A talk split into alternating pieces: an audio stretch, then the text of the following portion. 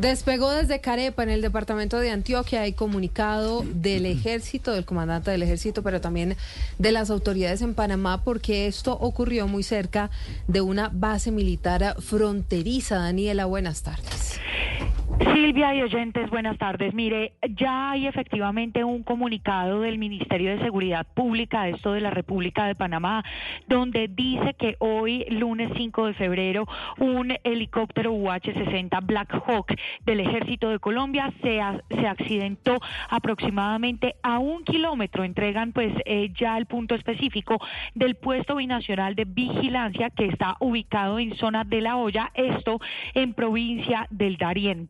Dice que la aeronave se encontraba realizando una misión de relevo de personal cuando pues eh, ocurre el siniestro.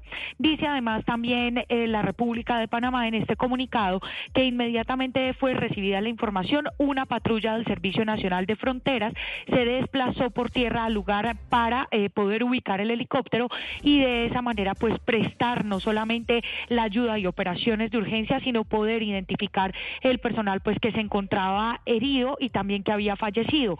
Ya en este momento, Silvia de Oyente, se conocen las identidades de las cuatro personas que fallecieron.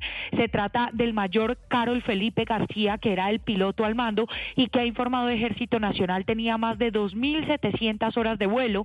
También el teniente John Barbosa, que era el piloto, el sargento viceprimero Javier Reino, el jefe, que era jefe de la tripulación, y eh, también falleció en este siniestro el capitán Darío Bernal Tolosa.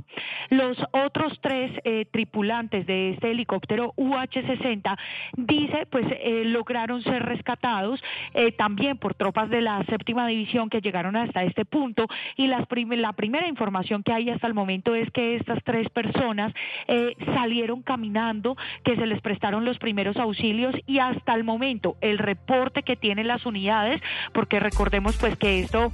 Eh, cayó en un punto de frontera es que eh, pues sí se encuentran estables. Eh, también pues dicen que ya entró en investigación lo que habría sucedido con este helicóptero teniendo en cuenta que en la zona que era en inmediaciones de la base militar binacional Cutí pues eh, las condiciones climáticas estaban en buen estado y por ahora pues no se tiene tampoco reporte de que se hubiera reportado valga la redundancia una falla mecánica